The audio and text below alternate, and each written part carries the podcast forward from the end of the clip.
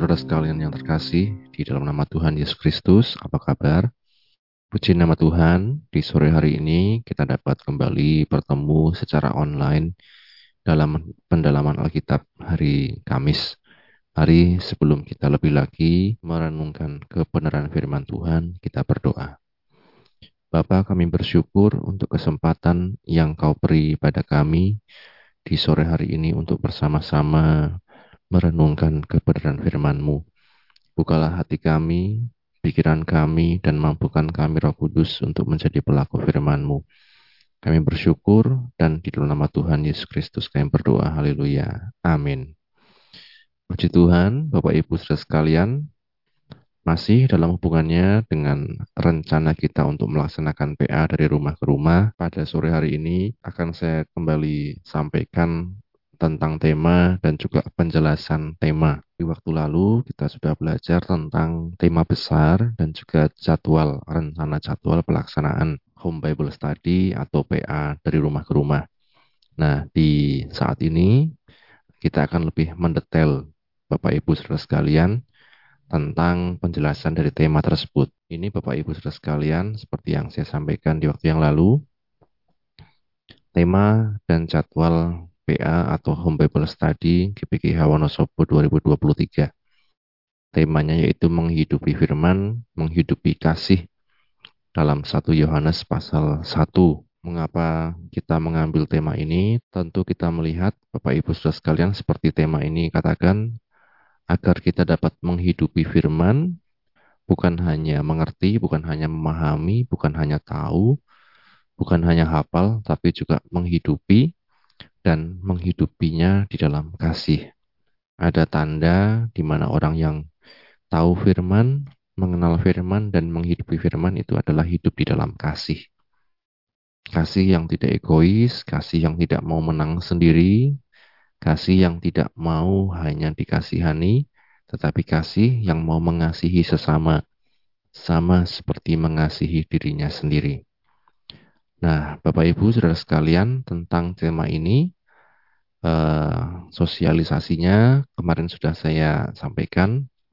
Untuk bulan Januari ini ada empat kali saya menyampaikan di bulan Januari ini ada empat kali saya menyampaikan. Yang pertama sosialisasi jadwal dan tema di Kamis yang lalu dan penjelasan tema di Kamis ini. Kemudian kalau Tuhan izinkan nanti ketika ada juga Bapak Ibu yang sudah siap, maka Kamis depan sudah ada pembagian kelompok per wilayah atau per jenjang usia. Nah, setelah itu yang keempat di bulan Januari akan ada pemantapan dan persiapan materi. Jadi untuk pemantapan bagi kita sekalian. Nah, Bapak Ibu Saudara sekalian, ini yang saya maksudkan dengan penjelasan tema. Jadi di bulan Februari tema-tema ini sudah kita akan masuk kita akan sudah mulai ya pembahasan kita di 1 Yohanes pasal 1 di pertemuan pertama yaitu tentang firman hidup Yohanes 1 1 Yohanes 1 ayat 1 kemudian di pertemuan kedua tentang hidup kekal di dalam Kristus. Nantinya juga akan ada tema ini di pertemuan-pertemuan yang akan datang. Maka saya berikan ini seri yang pertama. Kemudian di pertemuan yang ketiga adalah sukacita dalam persekutuan. Di 1 Yohanes 1 ayat 3 sampai 4. Dan di pertemuan yang keempat di bulan Februari Allah adalah terang. 1 Yohanes 1 ayat 5 sampai 7. Setelah itu Bapak Ibu Saudara sekalian kita masuk di bulan Maret di pertemuan pertama yaitu tentang menipu diri sendiri. Apa yang dimaksud dengan menipu diri sendiri? Mengapa orang bisa disebut menipu? Kalau biasanya menipu orang lain, ini malah menipu diri sendiri. 1 Yohanes 1 ayat 8 sampai 10. Kemudian mengaku dosa. 1 Yohanes 1 ayat 9 sampai 10. Mengapa orang Kristen itu perlu mengaku dosa? Jadi bukan hanya merasa benar, tapi juga mengaku dosa. Nah, kemudian Yesus Kristus adalah pengantara kita. Ini di pertemuan ketiga, di 1 Yohanes 2, ayat 1 sampai yang kedua. Kemudian di pertemuan keempat ada tanda orang yang mengenal Allah. Apa sih tanda orang yang mengenal Allah itu? Nanti kita akan belajar di 1 Yohanes 2 ayat 3 sampai 4. Kemudian di pertemuan kelima ada tanda orang yang ada di dalam Kristus. Nah, ini kita akan pelajari di 1 Yohanes pasal 2 ayat 5 sampai 6. Ini Bapak Ibu Saudara sekalian. Dan seterusnya di bulan April kita free atau libur. Kita libur karena ada persiapan untuk ibadah Jumat Agung. Jadi bulan April ini kita sudah mulai masuk Paskah. Kemudian di uh, minggu berikutnya, kemudian di minggu berikutnya, kita kembali belajar tentang perintah baru di dalam Kristus. Apa itu perintah baru di dalam Kristus? Di 1 Yohanes 2 ayat 7 sampai 9. Kemudian di pertemuan yang ketiga, di minggu ketiga kita belajar tentang perbedaan anak terang dan anak gelap. Apa sih perbedaannya anak terang dan anak gelap. Mengapa disebut terang, mengapa disebut gelap. Ini di 1 Yohanes 2 ayat 10 sampai 11. Nah, di yang keempat, minggu keempat, kita belajar tentang pesan kepada anak, pemuda, dan orang tua. Secara jelas, Rasul Yohanes mengatakan, hai anak, hai orang tua, hai anak-anak muda. Ya.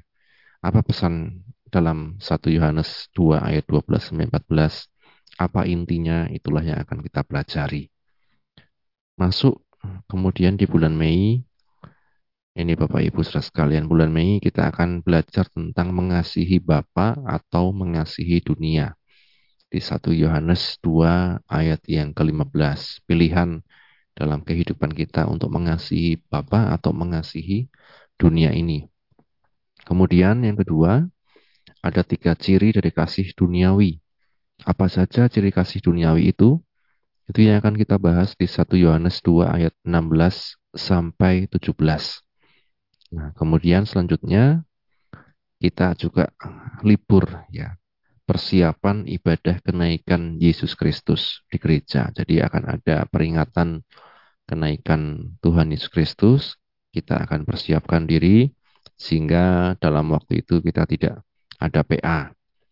Nah, Kemudian di yang keempat, jadwal di minggu keempat adalah tentang antikristus. Nah ini sering kali menjadi topik yang uh, dibahas, sering kali bisa ke mana-mana, sering kali penafsirannya macam-macam, tapi kita akan melihat apa sih ciri dari antikristus itu di 1 Yohanes 2 ayat 18 sampai 27.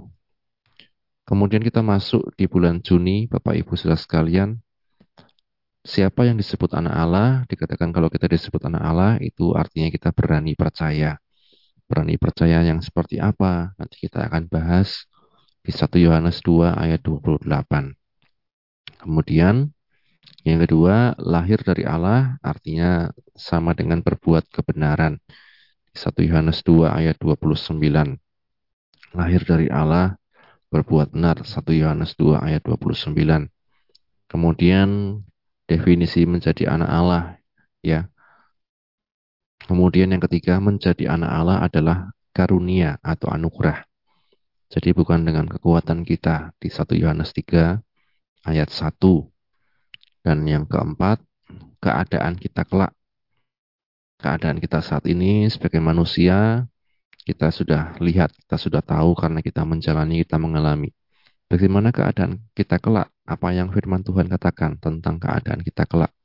Itu yang akan kita bahas di 1 Yohanes 3 ayat 2. Kemudian di minggu kelima, ya kita free, libur. Mungkin ada berbagai macam kegiatan, ya. Dan di bulan Juli, Bapak Ibu Saudara sekalian, kita mulai kembali ada berharap pada Tuhan adalah menyucikan diri. Jadi orang yang percaya pada Yesus, berharap pada Yesus, akan mendapat kehidupan kekal, dan selama hidupnya dikatakan dia menyucikan diri. Jadi bukan hanya saya pasti selamat, saya pasti masuk surga. Tidak seperti itu yang dikatakan firman Tuhan, tetapi orang yang berharap pada Allah dia akan menyucikan diri dari segala macam pencemaran-pencemaran ya kalau dikatakan di sana. Yang kedua, tidak mengasihi saudara sama dengan tetap di dalam maut. Tegas Yohanes katakan, orang yang tidak mengasihi saudaranya ia tetap berada di dalam maut. Ini yang akan kita pelajari di 1 Yohanes pasal 3 ayat 11 sampai 14. Masih tentang kasih kepada saudara dikatakan membenci itu sama dengan membunuh. Definisi ini kita lihat di 1 Yohanes 3 ayat 15 sampai 16. Maka ketika ada hukum Tuhan jangan membunuh, bukan sekedar membunuh secara fisik tetapi ketika membenci pun dikatakan itu sudah membunuh. Kemudian di pertemuan keempat mengasihi bukan sekedar kata-kata. Mengasihi bukan sekedar dengan kata. Kita akan lihat di 1 Yohanes pasal 3 ayat 17 sampai 18 ya apa yang dimaksud dengan hal tersebut. Seringkali kita bisa katakan aku mengasihi engkau, aku mencintai engkau. Tapi Yohanes katakan jangan sekedar kata-kata ya. Kata-kata itu penting tapi jangan sekedar kata-kata. Nah, kemudian kita masuk di bulan Agustus Bapak Ibu Saudara sekalian. Ada istilah hati yang tidak tertuduh. Ada hati yang tertuduh, ada hati yang tidak tertuduh. Nah, apa yang dimaksud dengan hati yang tidak tertuduh ini atau tertuduh? Ya, mengapa hati itu bisa tertuduh? Tertuduh, tertuduh pada apa? Nah, itu kita akan pelajari di 1 Yohanes 3 ayat 19 sampai 21. Nah, di pertemuan kedua tentang doa dalam hubungannya dengan doa. Menuruti perintahnya akan memperoleh apa yang diminta. Ini yang dikatakan dan akan kita pelajari di 1 Yohanes 3 ayat 22 sampai 24. Di pertemuan ketiga dikatakan ada beda roh Allah dengan roh antikristus. Jadi kembali lagi kita akan bahas seperti yang kemarin. Kembali lagi kita akan bahas seperti ada sebelumnya tentang antikristus. Apa sih beda roh Allah dan roh antikristus? Orang yang dipimpin roh Allah dan orang yang dipimpin antikristus itu akan beda cara hidupnya. Kemudian apa? Mengenal Allah, orang yang mengenal Allah akan mendengarkan firman. Ini yang kita lihat di 1 Yohanes pasal 4 ayat yang ke-6. Ya, jadi orang kalau bicara mengenal Allah tapi dia tidak mau mendengar firman ya apa artinya? Nah, gitu. Kemudian di bulan September kita akan pelajari ini topik yang terkenal di 1 Yohanes yaitu Allah adalah kasih. Allah bukan sekedar punya sifat kasih, Allah bukan sekedar memberikan kasih, tetapi dia juga adalah kasih itu sendiri. Itulah di 1 Yohanes 4 ayat 7 sampai 8. Kemudian kasih Allah dinyatakan di mana? Di dalam Kristus. Ya, ini yang menjadi teladan kita, ini yang menjadi pokok iman kita di dalam Kristus. Di 1 Yohanes 4 ayat 9 sampai 11. Nah, di pertemuan ketiga mengasihi sesama karena kita dikasihi Allah. Mengasihi sesama, kita bisa mengasihi sesama. Kita perlu mengasihi sesama, kita harus mengasihi sesama karena kita juga sudah terlebih dahulu dikasihi Allah. Ya, di 1 Yohanes 4 ayat 11 sampai 14. Kemudian di pertemuan keempat kita libur ya. Mungkin ada hari raya atau hari libur kalau tidak salah itu ya. Nah, di bulan Oktober kita melihat kita masih di 1 Yohanes pasal 4 ada keberanian percaya di dalam Kristus. Itu yang akan kita lihat di 1 Yohanes 4 ayat 15 sampai 19. Nah, kemudian selanjutnya di pertemuan kedua mengasihi Allah sama dengan mengasihi sesama. Di 1 Yohanes 4 ayat 20 sampai 21. Nah, kemudian di pertemuan ketiga ada hubungan antara iman dan kasih. Kita masuk di 1 Yohanes pasal 5. Ya, kita akan bahas di ayat 1 sampai 5. Di pertemuan keempat, kita akan belajar bagaimana arti tentang kesaksian Allah dan kesaksian manusia. Seperti yang dikatakan di 1 Yohanes pasal 5 ayat 6 sampai 9. Kemudian Bapak Ibu Saudara sekalian, kita masuk di bulan November. Di bulan November ini ada kesaksian dalam diri atau pribadi. Jadi ada kesaksian tadi Allah, kesaksian manusia, dan kemudian ada kesaksian dalam diri kita pribadi. Di 1 Yohanes pasal 5 ayat 10 sampai ayat yang ke-12. Pertemuan kedua, seperti yang saya katakan, hidup kekal di dalam Kristus. Ini seri yang kedua. Jadi tadi ada hidup kekal di dalam Kristus seri pertama. Ini kembali Yohanes mengulang kembali. Nah, mengapa ini penting? Rupanya waktu itu ada orang yang masih kurang percaya tentang hidup kekal di dalam Kristus. Maka diulang kembali, dibahas kembali. Kemudian kembali tentang doa, ya ada permohonan dan pengabulan doa.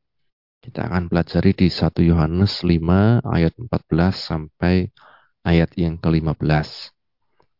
Nah, kemudian di pertemuan keempat tentang mendoakan orang yang berdosa atau orang yang bersalah. Kalau kita tahu ada orang berdosa, jangan kita bully, jangan kita kemudian sebarkan di media sosial, jangan kita kata-katain, dan lain sebagainya. Tapi justru doakan. Mendoakan orang yang berdosa. Di 1 Yohanes 5 ayat 16 sampai ayat yang ke-17. Pertemuan kelima, kita melihat lahir dari Allah sama dengan mendapat perlindungan orang yang lahir dari Allah akan mendapat perlindungan. Di 1 Yohanes 5 ayat 18 sampai 19. Ini bulan November. Kemudian di bulan Desember masih di 1 Yohanes pasal 5 di ayat yang ke-20 ya. Di sini kita akan pelajari tentang karunia pengertian untuk mengenal Kristus. Bahwa ternyata untuk mengenal Kristus itu adalah sebuah karunia. Bukan dengan kekuatan kita, hikmat kita, ya ada orang pinter tapi tidak bisa mengenal Kristus, tapi karena karunia dari Allah sendiri. Kemudian ini yang terakhir Bapak Ibu tentang berhala, waspada terhadap berhala. Apa sih yang dimaksud berhala? Apakah berhala itu cuma sesuatu yang berbentuk yang bisa kita lihat, kita rasakan, ataukah ada yang lain? Nah, ini Bapak Ibu yang terakhir. Kemudian di yang ketiga dan keempat kita sudah masuk persiapan Natal libur ya PA-nya. Nah ini Bapak Ibu saudara sekalian kira-kira gambaran tentang tema kita. Ya itu Bapak Ibu saudara sekalian yang menjadi penjelasan tentang tema kita. Hal-hal mendetail yang akan kita bahas di tiap pertemuan PA kita. Dengan pertolongan Tuhan kita akan dimampukan. Kemudian saya akan sedikit berbagi tentang firman Tuhan, yaitu tentang bagaimana seorang Obed Edom mendapat berkat ketika ada tabut Allah tinggal di rumahnya. Kita buka dalam satu Tawarik pasal 13 ayat 13 dan 14.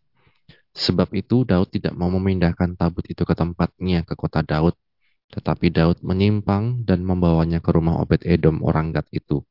Tiga bulan lamanya tabut Allah itu tinggal pada keluarga Obed Edom di rumahnya, dan Tuhan memberkati keluarga Obed Edom dan segala yang dipunyainya. Amin. Ini Bapak Ibu sekalian dalam ceritanya tabut Allah itu akan dipindahkan.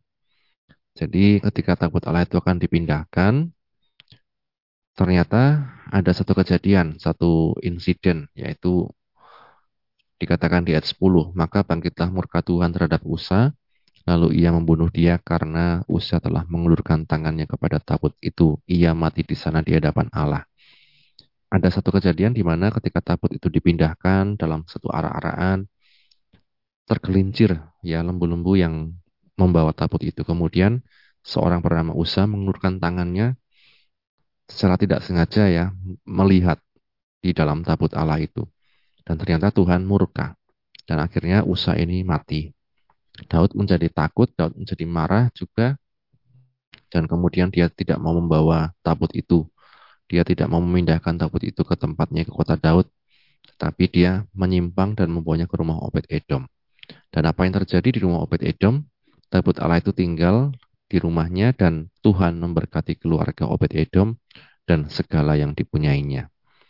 Saya sampaikan ini untuk kita sekalian bahwa mari Bapak Ibu Saudara sekalian kita juga mau diberkati dengan apa? Dengan menerima firman Tuhan itu di rumah kita masing-masing ketika ada firman itu di rumah kita, maka dikatakan ada berkat itu yang turun atas setiap keluarga.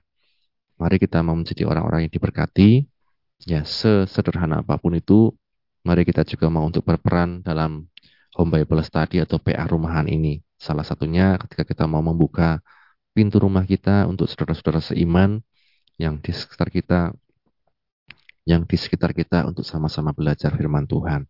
Maka saya percaya berkat Tuhan itu akan turun dan memberkati setiap kehidupan keluarga kita. Ini Bapak Ibu yang saya sampaikan pada sore hari ini kiranya menjadi berkat untuk kita sekalian. Mari sama-sama kita berdoa. Bapak kami bersyukur untuk firman-Mu yang telah kami baca, kami dengar, kami renungkan. Tolong kami untuk kami memahami dan tolong kami untuk mempersiapkan diri untuk kami dapat Tuhan mengambil bagian dalam PA rumahan ini bukan hanya sekedar mendengar di media, bukan hanya sekedar di gereja, tetapi kami mau untuk menerima firman itu di rumah kami masing-masing, dan kami percaya Engkau yang memberkati rumah kami, seperti Engkau memberkati Obed Edom dan seisi rumahnya. Berkatilah anak-anakmu yang sudah mendengar firman-Mu di mana pun berada, dalam tiap pergumulan mereka Engkau yang menolong, mereka yang sakit disembuhkan, mereka yang lemah dikuatkan, mereka yang susah dihiburkan, yang dalam pergumulan apa pun kau yang berikan jalan keluar. Kami bersyukur ya Bapa, kami serahkan setiap kehidupan kami dalam tanganmu. Kami bersyukur dan kami akhiri Tuhan PA kami di sore hari ini. Hanya di dalam nama Tuhan Yesus kami berdoa. Haleluya. Amin. Puji nama Tuhan. Tuhan Yesus memberkati kita sekalian. Amin.